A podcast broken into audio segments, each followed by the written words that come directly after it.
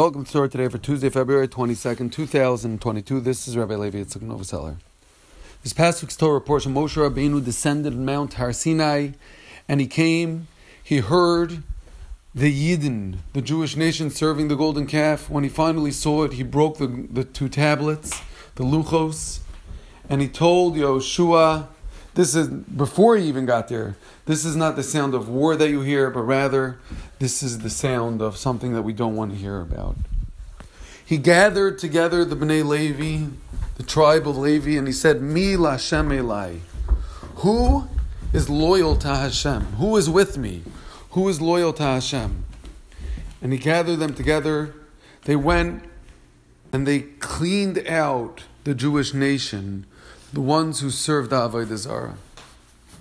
The Chofetz Chaim, when he met Reb Shimon Schwab, he asked him, "Do you know why I'm a kohen and you're not?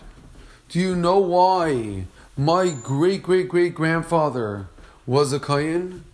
Obviously, that's the reason I'm a kohen. But do you know what merited that he should be a kohen and not your great great grandfather?" For when he heard out the cry of Moshe Rabbeinu, when he heard him call out, Who is loyal to Hashem? He came running.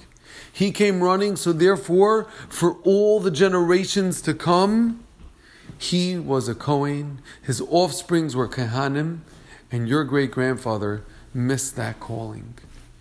And then he said to Rav Schwab, and he said, Make sure next time you hear that call, that proverbial Mila Hashem Elai, the call of who is loyal to Hashem, the call saying, do what's right, rise above, make sure you don't miss the calling.